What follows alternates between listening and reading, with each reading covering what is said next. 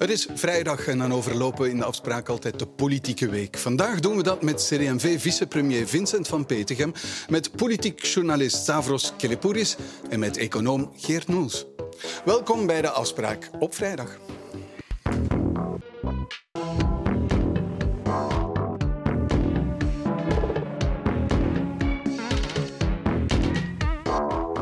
Goedenavond, minister van Petegem. Olivier van de Kastelen is vrij, proficiat. Het heeft bloed, zweet en tranen gekost. Maar hij is uiteindelijk wel geruild voor een terrorist. En daar komt kritiek op. Ja, maar ik denk dat het een eh, zeer goede zaak is dat we Olivier van de Kastelen hebben kunnen vrijkrijgen. Heel veel tijd ingestoken eh, door onze, door onze premier, door onze minister van Buitenlandse Zaken, door onze diensten. Ja, en als je dan die, die beelden ziet eh, van morgen of die foto waarin het vliegtuig staat, ja, dat geeft toch wel wat kippenveld. Ik denk dat de familie en vrienden bijzonder op blij zullen zijn dat hij, dat hij terug zal, eh, zal zijn. Dat is de positieve kant. De negatieve kant is de Iraanse oppositie hier, uh, die zegt ja, maar wij moesten gehoord worden volgens het grondwettelijk hof. En dat is niet gebeurd. Wel, er is inderdaad een gevangenenruil uh, geweest. die gevangenenruil ja, die, die, die vinden al honderden jaren plaats. Hè. We hebben dan natuurlijk nu een, een, proberen in een procedure te steken.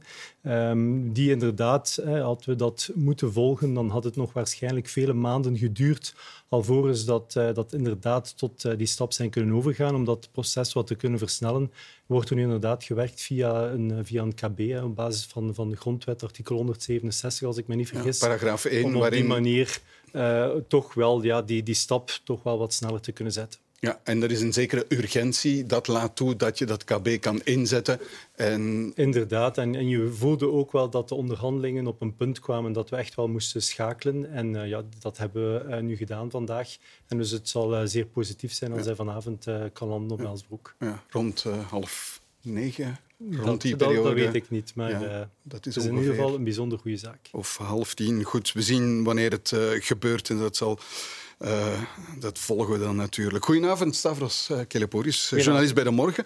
Europees parlementslid Asita Kanko van de N-VA wordt beschuldigd voor grensoverschrijdend gedrag. Voor we daar van alles bij voorstellen, voor wat exact? Het gaat vooral over de manier dat ze haar medewerkers aanstuurde, de dingen die ze vroeg van haar medewerkers. Ze was veel eisend uh, tot ja, in het uh, extreme blijkbaar. Uh, ze vroeg dingen die je eigenlijk niet kan verwachten uh, van je werknemers. en er was ook een soort beschuldiging van toxisch leiderschap. ze, vroeg, ze vroeg niet alleen dingen die, die heel veel eisend waren, maar dan de volgende dag was het dan toch alweer gepasseerd en, en dacht ze, ja, dat, dat hoeft dan toch ja. weer niet. Blijkbaar was het toch wel een beetje om horendol van te worden, om voor haar te werken. Ze heeft ook op de vier jaar sinds de verkiezingen heeft ze dertien medewerkers gehad. Ik denk dat Europees parlementsleden er drie tegelijk hebben. Dus ja, dat is wel een beetje een, een drukke duivenpil. Een veegteken aan, aan ja. de wand. Maar goed, um, er is nog niet, niks uitgesproken. Er is een procedure bezig. Ja. Maar het Europees par parlement heeft tenminste zo'n procedure. Ja, Heb jij weet van dergelijke pro procedures in het Belgische federale parlement of het Vlaamse parlement? Mm, niet dat ik weet. Ik denk uh, dat het daar... Ongetwijfeld gebeurt het daar ook.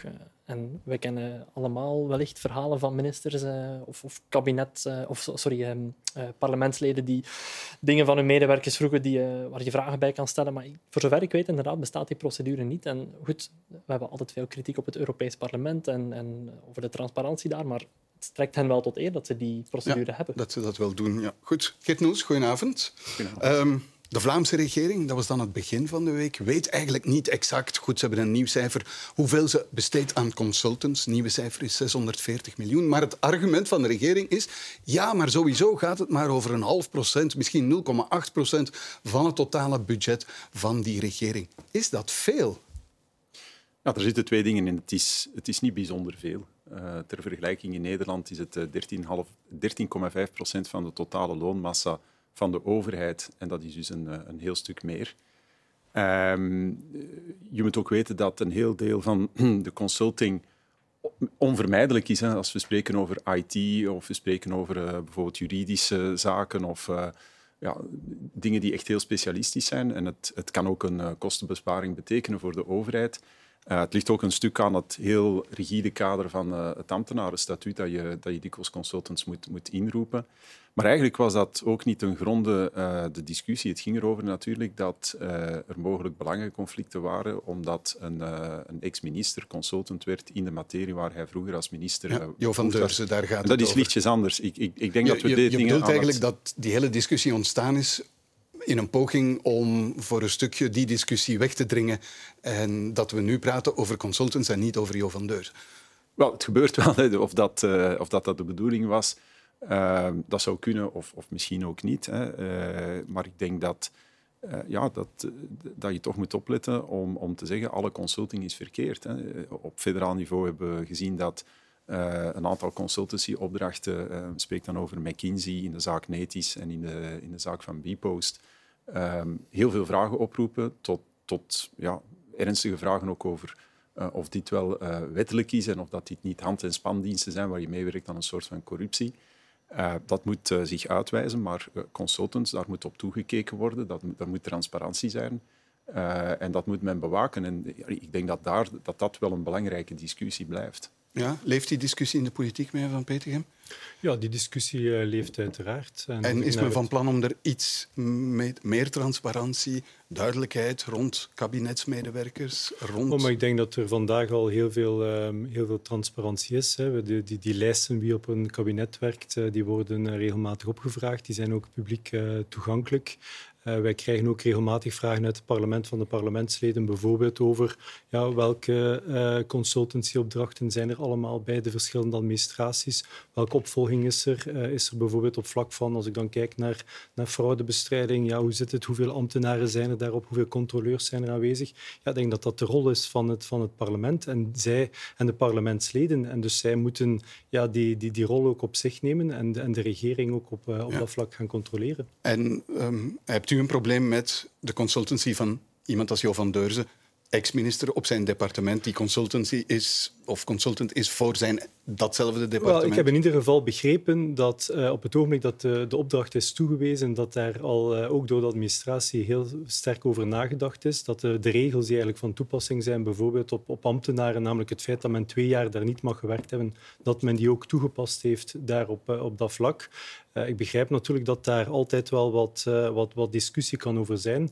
langs de andere kant hoop ik ook altijd dat, dat mensen zoals um, een, allez, of ex-ministers of ex-parlementsleden, mensen met ervaring, ja, dat we daar ook altijd kunnen op blijven rekenen. Um, dat is dan natuurlijk ook um, de, de, de, meerwaarde die dit kan hebben voor, voor de samenleving. Die mensen hebben een heel rijke expertise uh, en die kunnen, allee, ik ben blij dat zij die ook nog willen inzetten. Ja, lakmoesproef zou u doen? Oh, maar dat, dat zijn zo van die vragen waar, waar het zeer moeilijk is om op te antwoorden. Ik, ik weet echt niet waar ik na mijn uh, politieke carrière terecht ga komen. Waarschijnlijk zal ik weer lesgeven aan de universiteit. Dus dan is mijn antwoord waarschijnlijk vandaag nee. Maar je weet nooit wat er uh, wat natuurlijk komt.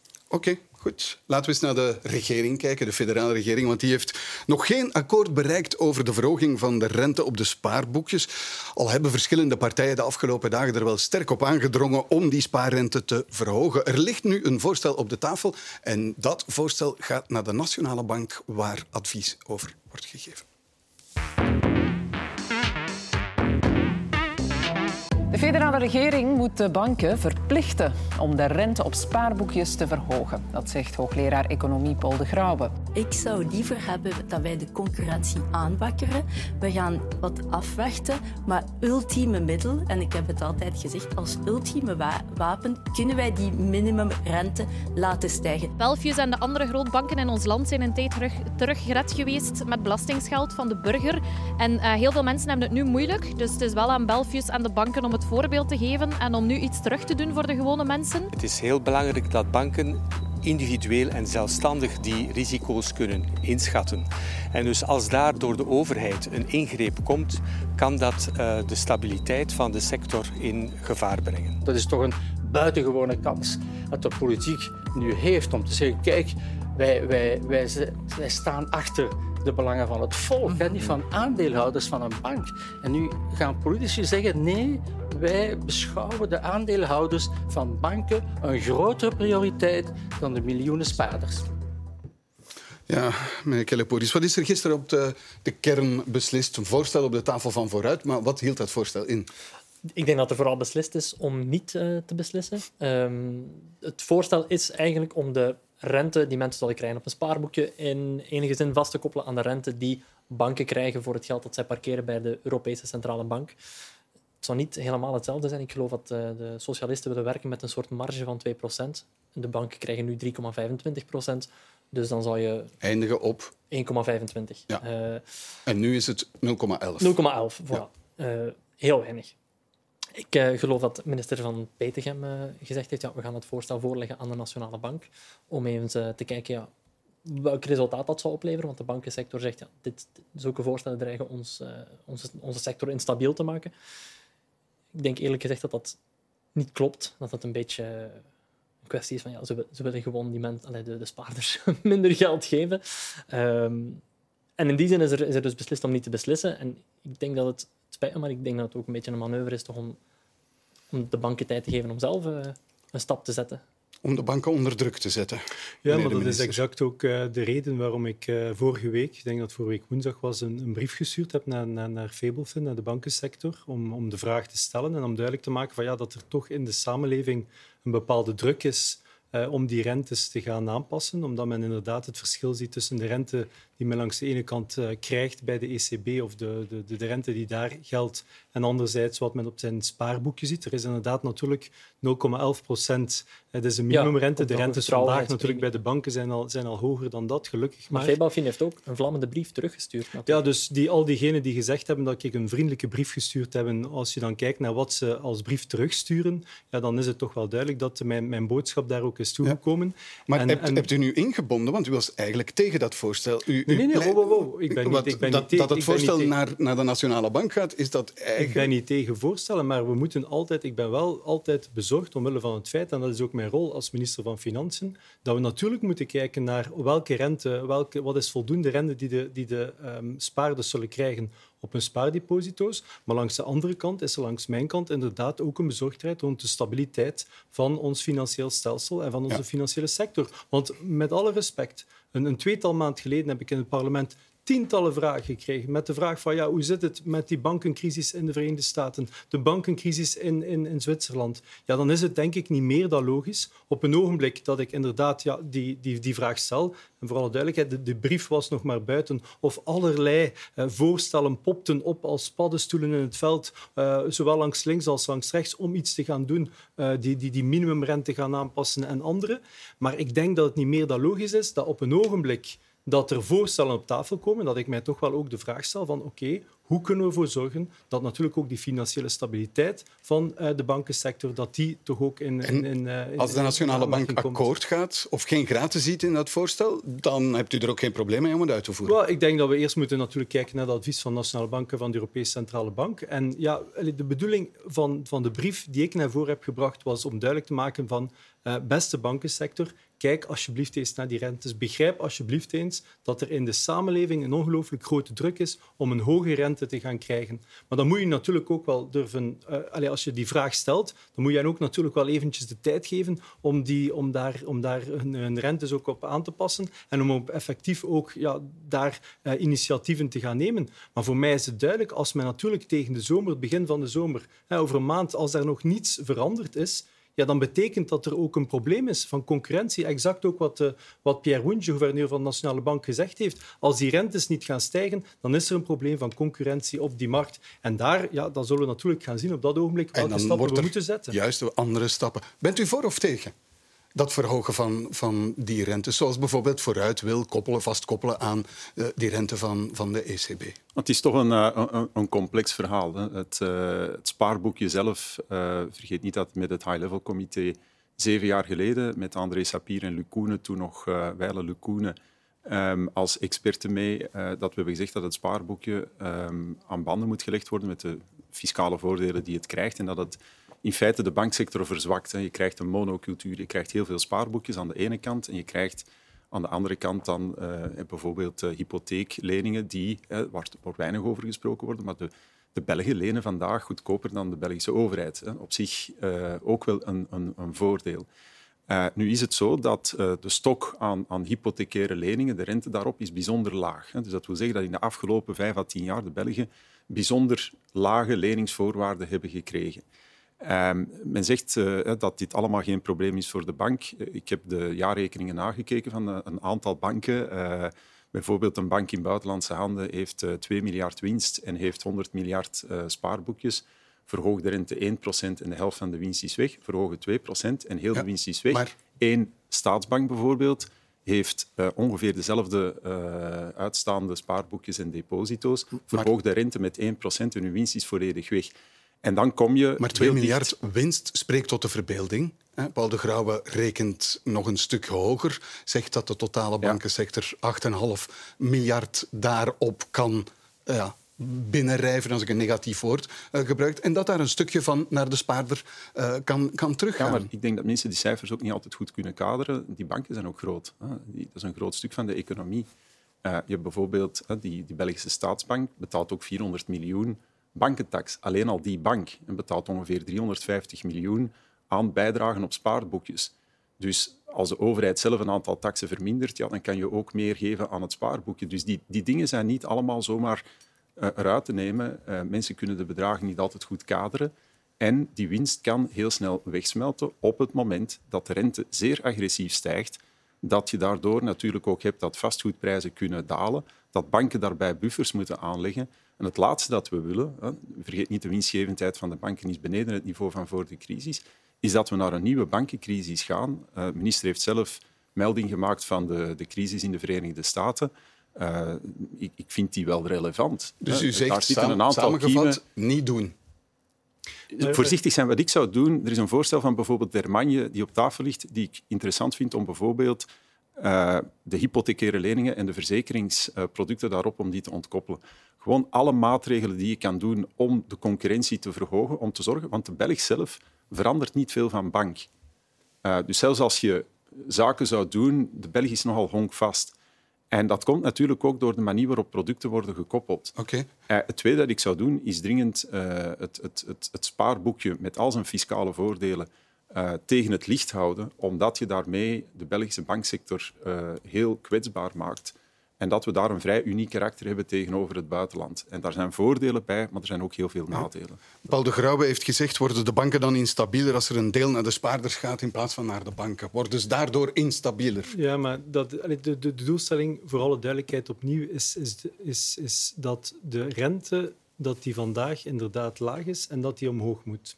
De vraag is alleen, welk, welke maatregel zet je daar tegenover? En daar ben ik een beetje bezorgd over de voorstellen die naar voren komen. Hè. Er was zelf een, een, partij die zei van ja, maar je moet als, als, eh, als minister tussenkomen bij de staatsbank Belfius. Ja, maar met alle respect, Belfius is een commerciële bank in een commerciële context, waar dat wij inderdaad de enige aandeelhouder zijn. Maar het is toch niet aan de minister van Financiën of aan de politiek om te gaan beslissen wat daar de, het renteniveau gaat, gaat moeten zijn uh, in, die, in die bank. Allee, met alle respect, daar ga ik me niet gaan bezighouden. Hoe wetende wat er bijvoorbeeld een paar weken geleden met Bipos is gebeurd. Er zijn nog andere voorstellen, onder andere het, het, het voorstel uh, dat vandaag ook op tafel ligt uh, van de Vooruit, waarbij dat die, die link wordt gemaakt tussen dat van de ECB en um, en daar dan ja, die, die, die 2% gap wordt, uh, wordt toegelaten. Ja, ten eerste vraag ik me af of dat, dat effectief ja, die, die, die stabiliteit niet in gedrang brengt. Maar daar staan dan bijvoorbeeld een aantal uitzonderingen in, hè, waarbij dat bijvoorbeeld mogelijk is dat de minister van Financiën op voordracht en op, op advies van de Nationale Bank kan zeggen dat één individuele bank die minimumrente niet moet gaan houden. Maar stel u eens voor dat ik als minister van Financiën moet gaan zeggen dat één bank niet in staat is om een bepaalde rente te gaan naleven en, een bepaalde rente te gaan. Dat dan staat gaan in het voorstel van vooruit. Dan gaan al die mensen natuurlijk gaan zeggen, die klant zijn bij die bank, oei, mijn bank is niet in staat om dat te gaan betalen. Ik ga mijn tegoeden daar wegnemen, mijn spaartegoeden daar wegnemen. En dat is niet meer zoals vroeger dat je in een rij gaat gaan staan voor die bank. Dat is uw app pakken en uw geld overschrijven naar een andere rekening. Zo snel gaat het dus vandaag. Dus je speelt eigenlijk dus met de toekomst van de banken. Ik denk dat het belangrijk is dat we druk zetten bij de banken, dat die rentes inderdaad omhoog kunnen gaan. En als je ziet, ja, 14, janu 14 eh, juni excuseer, zal de ECB waarschijnlijk opnieuw een beslissing nemen over rente. En dan zal er waarschijnlijk daar ook weer iets bij komen. Ja, als tegen, uh, opnieuw tegen het einde van juni er geen beweging komt op die markt rond die rentes, ja, dan zitten we met een probleem. Maar als je vandaag en dan, kijkt... En dan zal u ingrijpen. En, en, maar als je vandaag kijkt, en dan gaat het vooral over de, de concurrentie waar dat we moeten ingrijpen, eerder dan opnieuw die wettelijke initiatieven gaan nemen. Maar als je kijkt wat er vandaag al aan de hand is, met een aantal kleine banken die die rentes ook al doen uh, toenemen, ja, dan ben ik ervan overtuigd dat, dat, dat je voelt dat die sector in beweging is. Dit is nu een technische discussie, maar het is ook een politieke discussie geworden. Het is duidelijk dat men aan de linkerzijde pleit voor dat overheidsingrijpen. Uh, terwijl... Ja, en, maar dat is natuurlijk de schuld van de banken zelf. Want de banken hebben dit probleem zelf gecreëerd door te zeggen wij gaan al dat geld dat we nu krijgen, wij gaan dat allemaal absorberen, wij gaan dat op onze balansen zetten en wij gaan slechts mondjesmaat teruggeven aan de mensen die, die een spaarboekje aanhadden bij ons. Mijn eigen bank bijvoorbeeld, die heeft eh, de, de rente op het spaarboekje verhoogd voor de nieuwe spaarboekjes. Ja, dat is toch echt met de mensen hun voeten rammelen. Als je een rente op een spaarboekje verhoogt, zeg dan tegen iedereen van kijk, we kunnen, kunnen dat niet ongelooflijk doen, we kunnen daar geen 2% opeens bijleggen, maar ga niet met mensen hun voeten rammelen om, om zo weinig mogelijk te moeten doen. Ja, dan vraag je er wel om dat op een bepaald moment een politieke partij of, of een minister zegt, jongens, hier is het genoeg, hier gaan we moeten ingrijpen. En inderdaad, aan, aan ter linkerzijde is overheidsingrijpen altijd populairder. Maar in dit geval heeft, vind ik dat de banken het probleem toch echt zelf zoeken. Ja, zij hebben het zelf gezocht, uh, Geert Noos, de banken of de bankensector. Nou, ik denk dat de concurrentie beter kan. Uh, ik denk dat je ook moet opletten, want je gaat terugkomen in uh, ja, misschien avonturen dat mensen hoogrentende spaarboekjes zoeken en even vergeten dat de banken die dat aanbieden ook veel minder veilig zijn. Um, ze moeten ook beseffen dat de liquiditeit dan van je spaargeld vermindert. Hè. Je krijgt niet uh, een hoge rente als je niet minimum een bepaalde periode je, je spaargeld vastzet.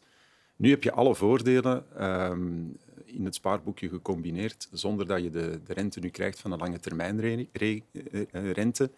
Ik denk dat uh, de Belg moet leren een stuk het heft in eigen handen te nemen. Ja, er zijn manieren toch om een hogere rente te krijgen, maar dat heeft gevolgen. De Belg moet dat leren, maar moeten politieke partijen ook niet leren om dat correct voor te stellen? Want die voorstellen, de minister zegt het, u zegt het, hebben kunnen grote gevolgen hebben. Denk, moet ons dat ik, ik, ook niet uitgelegd worden? Ik denk dat je het beter moet uitleggen en dat uh, uiteraard uh, de bankensector zelf uh, zijn belang zal verdedigen, maar dat de minister moet kunnen uitleggen. Kijk, als je dat forceert en je krijgt terug bankenproblemen, en de, de, de, het, het, voorbeeld dat de minister gaf is heel, heel duidelijk. Als één bank niet kan volgen, ja, dan krijg je er een run op. Um, voor je het weet heb je hier in België terug een bankenprobleem en dat is te vermijden. Uh, er zijn allerlei manieren. Je kan beleggen, je kan termijnrekeningen nemen, je kan, je kan kleine bedragen zetten bij uh, avontuursbanken die, die het veel hoger willen zetten. Maar je mag niet verwachten van een regering dat ze tussenkomen. Ik denk dat ze de concurrentie moeten verhogen. En we komen uit een, een periode waar onze centrale bank ook de consolidatie, de kleintjes eigenlijk heeft gevraagd om groter te worden. Terwijl dat voor betere concurrentie je, je veel beter meer kleinere ja. spelers zouden hebben. En misschien moet de centrale bank ook nadenken, is het niet beter een bankenlandschap uh, niet zoals in Nederland, want daar heb je hetzelfde probleem, waar je een aantal zeer grote banken hebt, maar eigenlijk heel het middenveld en de kleintjes zijn daaruit. Zijn, hadden de partij, zijn de partijen onverantwoord uh, geweest om nu met dit dossier ik, eigenlijk ik, al een paar dagen... Ik denk dat het zeker de aandacht afleidt van uh, veel belangrijkere dingen, zoals het rapport dat deze week is uitgekomen van de Europese Commissie, waaruit blijkt dat we door het niet doen van een pensioenhervorming 7 miljard gelden mislopen die we anders hadden kunnen gebruiken voor de relance. Dat in het algemeen het begrotingsbeleid door Europa nu heel zwaar wordt op de korrel genomen. Daar zijn we al een week niet over bezig. Uh, en dat en, vindt u veel belangrijker? En dat vind ik veel belangrijker. En ik denk dat, uh, ja, dat men ook weet, als we nog uh, een, een, aantal dagen hiermee verder gaan, dan is die storm weer gepasseerd en dan zijn we over de zomer. Terwijl de discussie over de begroting eigenlijk de belangrijkste discussie zou moeten worden voor uh, de verkiezingen. Ja. Van hoe ga je ervoor zorgen dat je een duurzame begroting hebt en dat ons land niet in, uh, in een instabiel vaarwater terechtkomt. De reden natuurlijk is dat spaarboekjes die gaan echt naar, naar het buikgevoel van de Vlaming. De Vlaming is, zoals je zelf ook zegt, een spaarder. Die, die, die heeft heel veel spaartegoeden. Ja, dan brengt het als politieke partij wel op om te zeggen we gaan mensen extra rente geven. Maar ik denk dat je altijd de eerste bent om te zeggen dat we niet op dat buikgevoel moeten ingaan. Ja, ja, ja. We, ja maar hey, in, in, dit geval... Ga je zo ver om het over... populistisch te noemen, meneer? Nee, maar er wordt nu... Ik, ik vind oprecht dat de banken meer kunnen doen, Maar laten we ook niet overdrijven als straks de, de, de de facto rente, want het is inderdaad 0,11 plus een, eh, plus een getrouwheidspremie, als dat beperkte, beperkte cijfer opeens naar, naar 1% of zo zou gaan, er is echt niemand die op het einde van het jaar gaat zwaaien met een grote check van dit heb ik nu eens. Of er zijn toch heel weinig. Je moet al heel veel geld hebben om op het einde van het jaar echt te voelen hoeveel meer je kan hebben. Dus dit is niet in alle uh, verhoudingen is het niet het allergrootste dossier voor de mensen. Nee, en het grootste dossier is de begroting, ja, zegt daar, ben, daar ben ik 100% eh, mee akkoord en daar, daar, wil ik direct ook nog even over hebben. Maar allez, voor alle duidelijkheid, um, het zou voor mij heel gemakkelijk geweest zijn om te zeggen, er is een voorstel of er zijn allerlei voorstellen. Ik vind eigenlijk dat het geen anderhalf procent moet zijn, maar dat het 2 procent moet zijn of 2 procent en half. Dan was ik waarschijnlijk de populairste politicus van het land.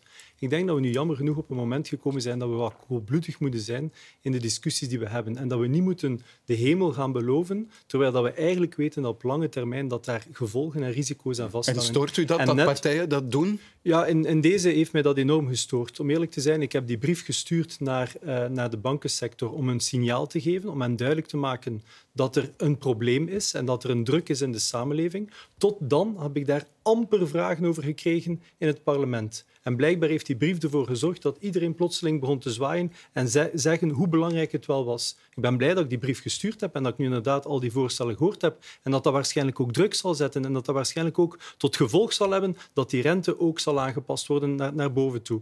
Maar we moeten wel opletten natuurlijk dat we in een situatie terechtkomen waarbij dat we de hemel gaan beloven, terwijl we eigenlijk weten dat dat, dat, dat bijzonder moeilijk is. Goed, laten we eens kijken, want er is nog een dossier binnen die federale regering waar de meningen deze week nogal fel verdeeld over waren. En dat is de Natuurherstelwet. Dat is een ontwerprichtlijn van de Europese Commissie om uh, meer natuur uh, te bewaren, biodiversiteit uh, te verhogen.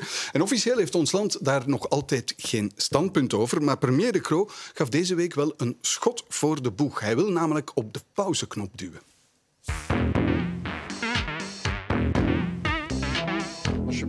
Overlaat de kar niet.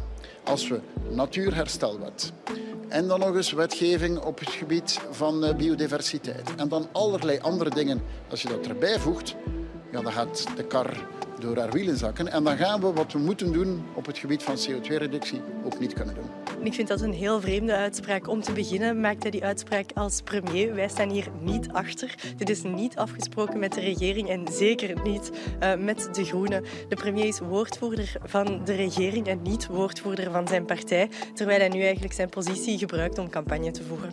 Beste collega's van Ecolo en Groen, het zal ook niet zijn, het zal ook niet zijn door politici Politici die voor een redelijke aanpak pleiten, om die te gaan wegzetten als een klimaatontkenner of als een klimaattwijfelaar.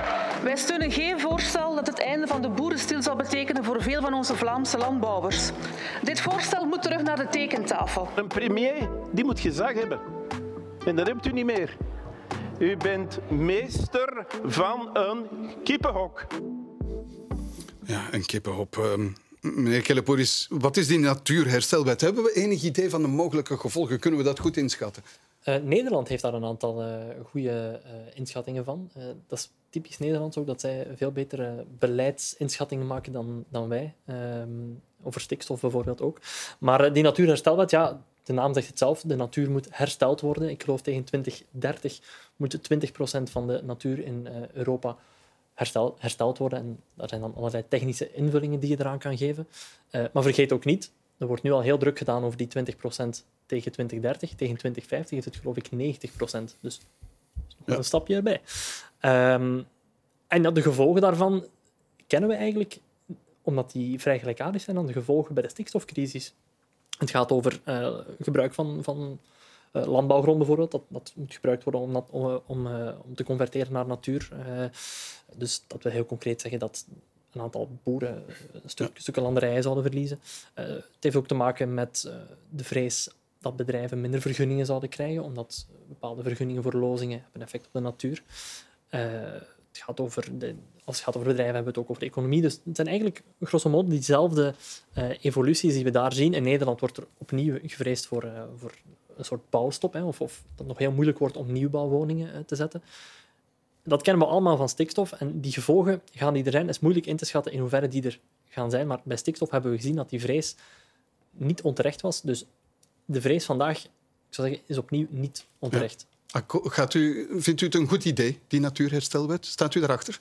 Wel, het is belangrijk om te zeggen, de, de habitatrichtlijn, het is omdat we die niet hebben kunnen volgen of nog niet hebben volledig kunnen uitwerken, dat er nu een, een natuurherstelwet komt. En dat is een verordening. En het verschil tussen een richtlijn en een verordening op Europees vlak is toch wel bijzonder ah, Ik dacht dat het een richtlijn was. Oké. Uh, en dat wil zeggen, als we dit aanvaarden, is dat een, een, een wet. Wij moeten die niet zelf implementeren. Uh, die is al uh, uitgewerkt.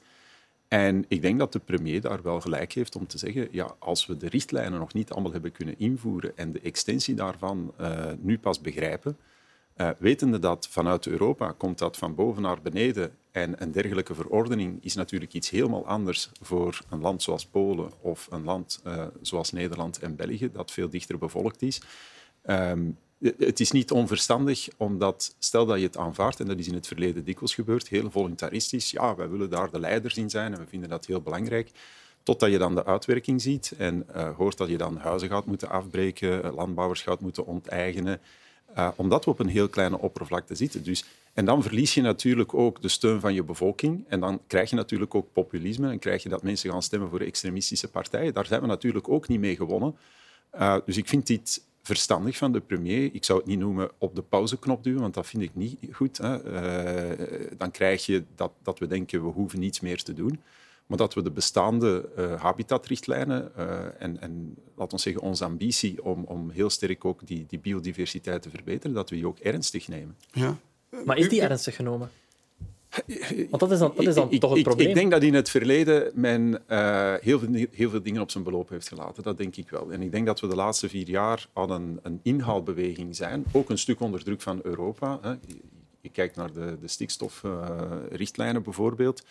Uh, een heel groot stuk meer klimaatbewustzijn wat, waar ik denk dat heel de bevolking in mee is. Hè. Dat het alleen een heel kleine minderheid is die niet mee is maar dat je probeert te doen op, op hè, 2030 bijvoorbeeld, op een heel korte termijn, waar je tijd nodig hebt. De, de ruimtelijke ordening, of, of noem het dan wanordening in Vlaanderen, is dusdanig dat je een situatie die op 100 jaar is gegroeid, dat je die niet op zes jaar kan veranderen. Ja. Maar als we een plan maken op 20, 30, 50 en 100 jaar, dan denk ik dat we wel een traject hebben waarin we kunnen zeggen, er gaan onteigeningen moeten gebeuren, beslissingen over minwaarde. Vroeger was het altijd planbaten. Okay. Moet de overheid die nemen, moet de burger die dragen, en dan kunnen we dat op een, op een traject doen. Ja. CD&V is ook tegen die natuurherstelwet. Wil Ja, ze tegen het licht houden? Ik denk eh, dat wij eigenlijk de eerste partij zijn die op, op Vlaams niveau daar aan de alarmbel getrokken hebben. We hebben dat ook heel duidelijk gemaakt via onze minister Broens. Eh, en het is ook mijn persoonlijke mening. Als je kijkt welke sociale impact dat heeft, welke economische impact dat heeft, als je hoort dat er huizen moeten afgebroken worden, eh, dat En landbouwbedrijven moet- moet die verordening moeten verdwijnen. weg? Nee, wat wij vooral vragen is effectief gaan kijken wat is die impact nu juist? Wat is die kosten-batenanalyse die moet, ge- moet gemaakt worden? Niet alleen op het algemeen Europees niveau, maar eigenlijk op het lidstaatniveau en ook op, het- op het regionale niveau. Dus ja, op dat vlak ehm, is denk ik de boodschap die de, de premier gebracht heeft wel degene die wij ook al een, een tijdje brengen. Ja, maar heeft hij, en dat is dan meer een politieke kwestie, voor zijn beurt gesproken? Want aan groene zijde is er heel hevig gereageerd Ja. op hoe de premier eh, zijn manier, de manier hoe hij communiceerde. Ik begrijp dat ook. Herinner je bij de vorming van de regering, in het regeerakkoord, als je toen de Groenen belde, ja, wat, wat zijn nu voor jullie de dingen die jullie echt in dit regeerakkoord binnengehaald hebben? Dan had je één, de kerncentrales, we weten hoe dat afgelopen is. En twee, wat ze altijd zeiden is, het is de, de rode draad, eh, sorry, de, de groene draad door heel het regeerakkoord is van ons, ja, als je nu minister, sorry, premier De Croo hoort, dan, dan blijkt die groene draad wel maar een heel slap koordje, want als het puntje bij paaltje komt, ja, dan wordt de kernboodschap van de Groenen wel heel snel overboord gegooid. En betekent, wat, wat betekent dat? Wat, wat is het gevolg eh, daarvan? Je hebt wel een beetje het gevoel dat de Groenen eh, deze week zijn weggezet als quantité negligible. En dat ze, ja, je voelt ook, ze kunnen niet uit die regering.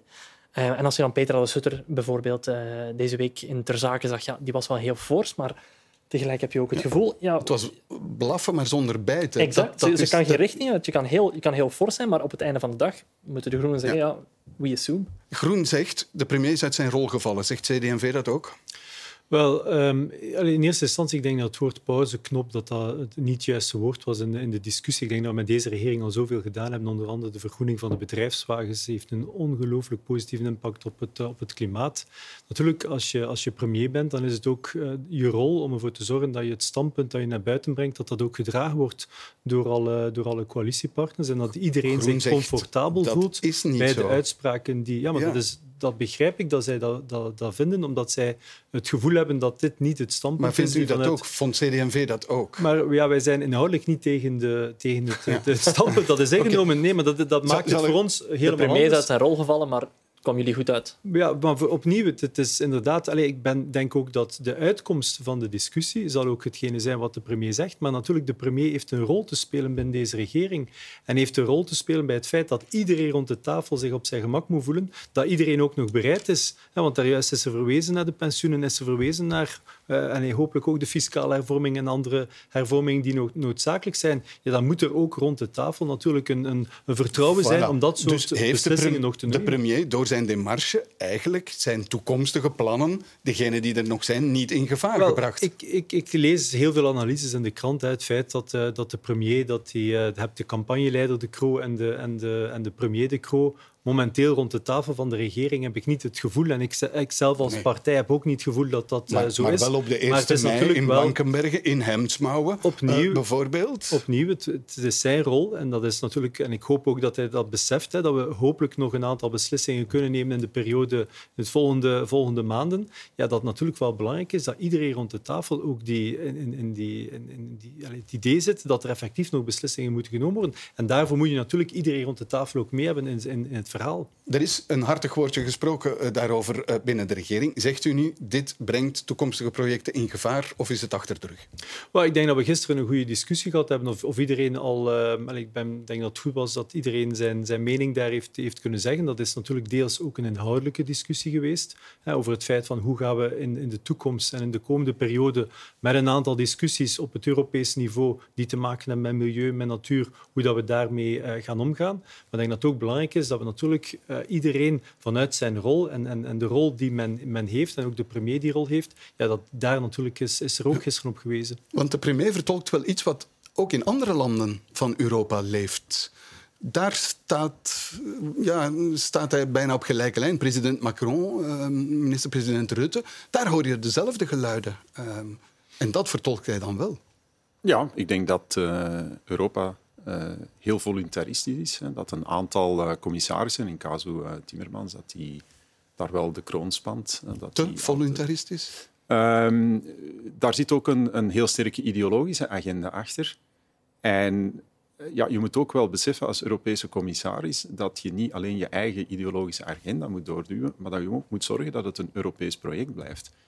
En ik, ik denk dat men daar toch onderschat op Europees vlak in welke mate dit ehm, de, de steun voor het Europese project potentieel kan doen verzwakken. Men loopt soms veel te ver vooruit op wat lokaal kan eh, eh, aanvaard worden of kan eh, geabsorbeerd worden. Dit gezegd zijnde, het lijkt mij toch dat onze regering in, een, in een verkiezingsmodus al zit um, en al een tijdje.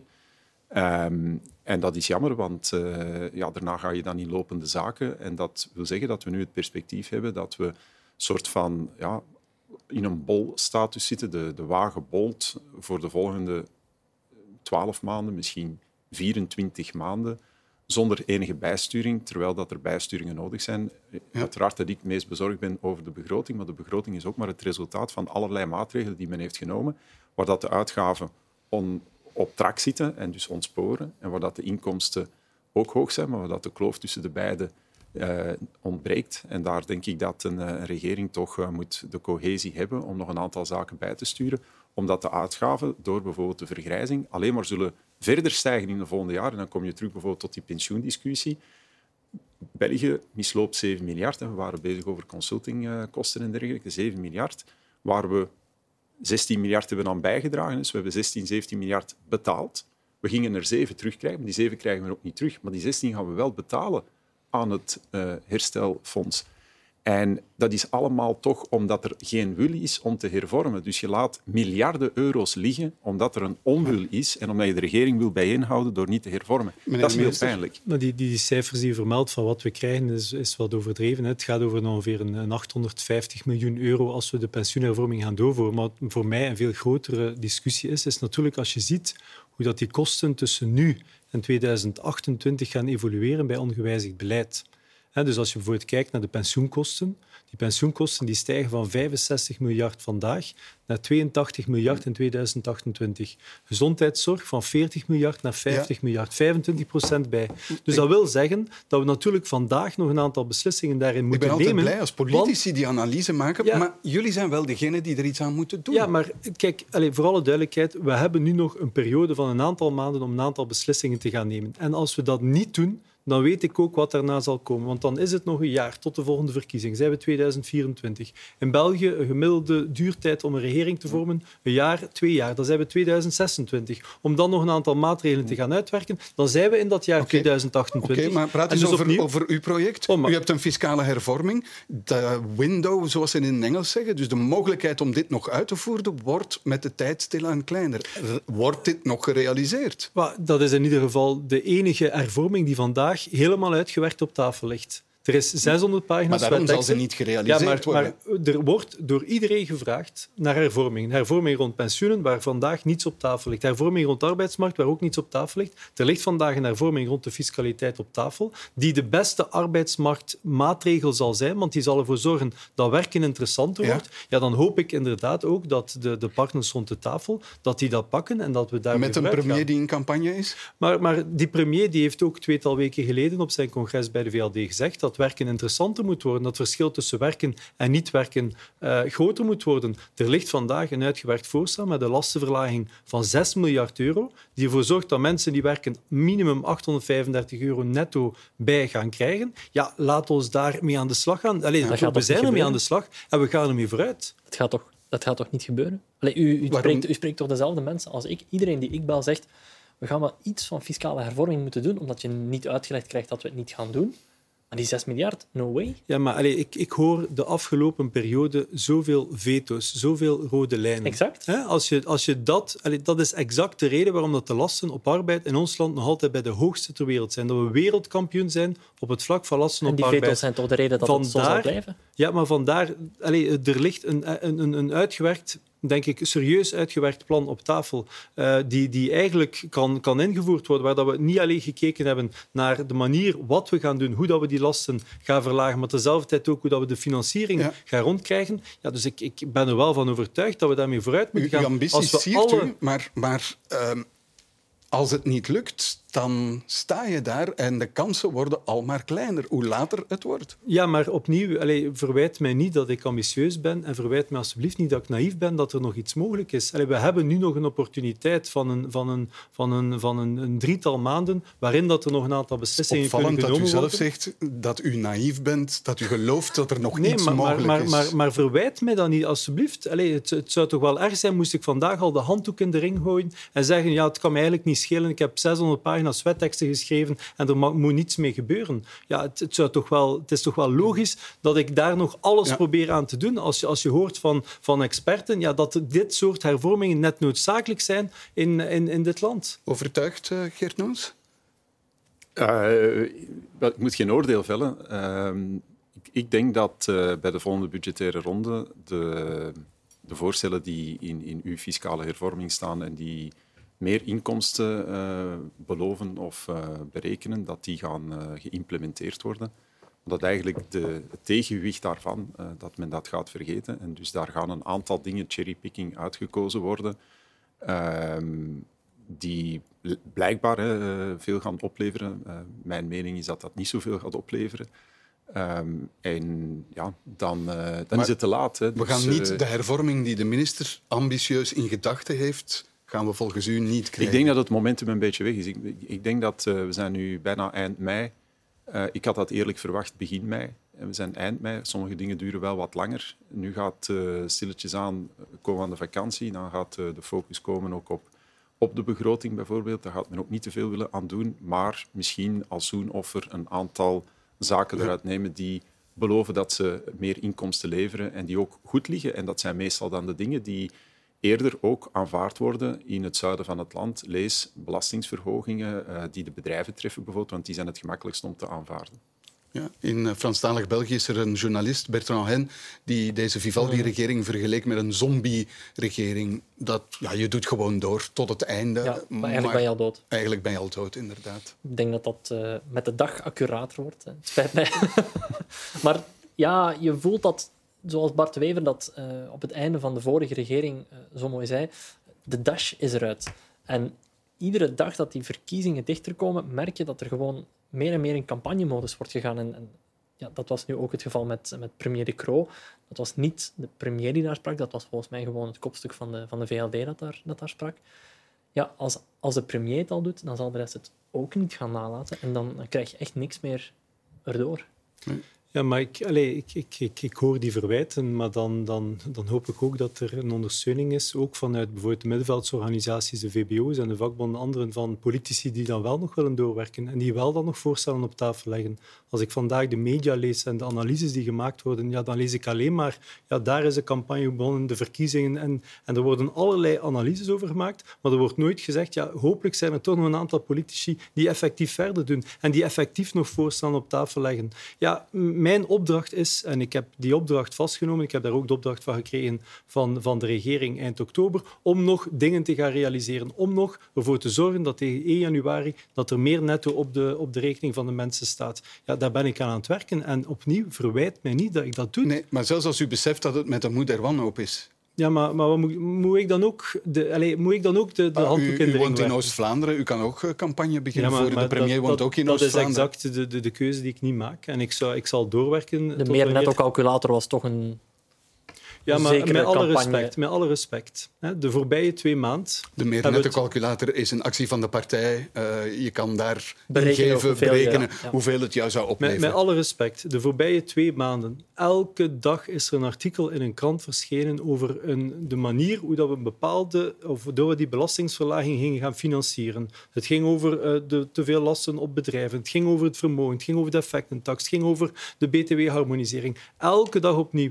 Nooit werd daarbij verwezen, of weinig werd daarbij verwezen, waarom dat we het deden. Waarom doen we die verschuiving van lasten op arbeid naar lasten op vermogen en op lasten naar consumptie? Net omwille van het feit dat we willen dat die lasten op arbeid naar beneden gaan en duidelijk te maken, en dat is ook de reden waarom dat we die website gelanceerd hebben, om duidelijk te maken dat het effectief ervoor zorgt dat mensen op het einde van de maand meer netto gaan overhouden.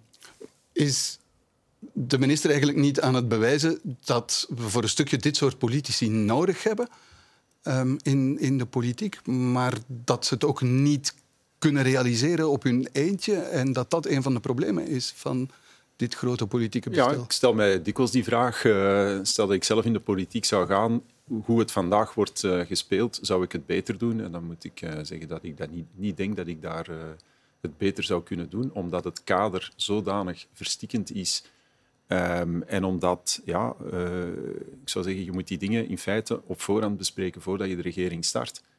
Um, men maakt altijd een, uh, een hele uitgebreide lijst. Uh, men zou beter over een aantal kernzaken het, het, het, zeer goed eens zijn en die trachten uit te werken in plaats van alle details. Dat heeft de PS nu gedaan. Hè? Minimum, minimumpensioen verhoogd goed, is eigenlijk, en is ook gerealiseerd. En daarmee ja. heeft de partij, de PS, bereikt wat ze wou bereiken. Voilà, dus ze hebben alles bereikt wat ze wilden bereiken. Uh, voor hen mag de verkiezing nu komen. Aan uh, Vlaamse zijde heeft men uh, geprobeerd verantwoordelijker, verantwoordelijker te zijn op een aantal vlakken en heeft men heel veel toegegeven. En daar heeft men waarschijnlijk ook wel spijt van vandaag. Ehm, maar het begint met de regeringsonderhandelingen. Het is iets met heel veel dingen. Je hebt maar één kans om, om het goed te doen en dat is met een onderhandeling. En vanaf dat het, de onderhandelingen achter de rug zijn, ja, dan kan je niet terug beginnen. En ik denk dat daar een kans is gemist. Er was een zeker momentum om veel diepgaander over hervormingen uh, te spreken, maar men heeft niet gedurfd door te onderhandelen. En dan weet je in België dat het lang kan duren. Um, je weet nu al dat het ja, misschien twee, drie jaar duurt, of misschien ja. nog langer. En heel, uh, zou zeggen, cynisch, dat eigenlijk de politici zelf die ik spreek, ja, op hoog niveau, dat die allemaal zeggen, het kan maar als er een grote crisis is. En dat vind ik super cynisch, dat ik ben alle hooggeplaatste politici zeggen, eigenlijk heeft dit land een crisis nodig en dan zullen we de hervormingen doen. Maar dan kost het natuurlijk ook veel meer en dan is het nog veel pijnlijker voor de bevolking. En dat cynisme vanuit de politiek zelf zou moeten doorbroken worden. Goed, dat is het einde van deze afspraak op vrijdag. En daarmee is weer een politieke week netjes uh, neergelegd. En zoals altijd dank ik mijn gasten voor de deskundige hulp daarbij. Vincent van Petegem, Stavros Kellerporis en Geert Noos. En u, beste kijkers, dank dat u er weer bij was. Tot volgende week.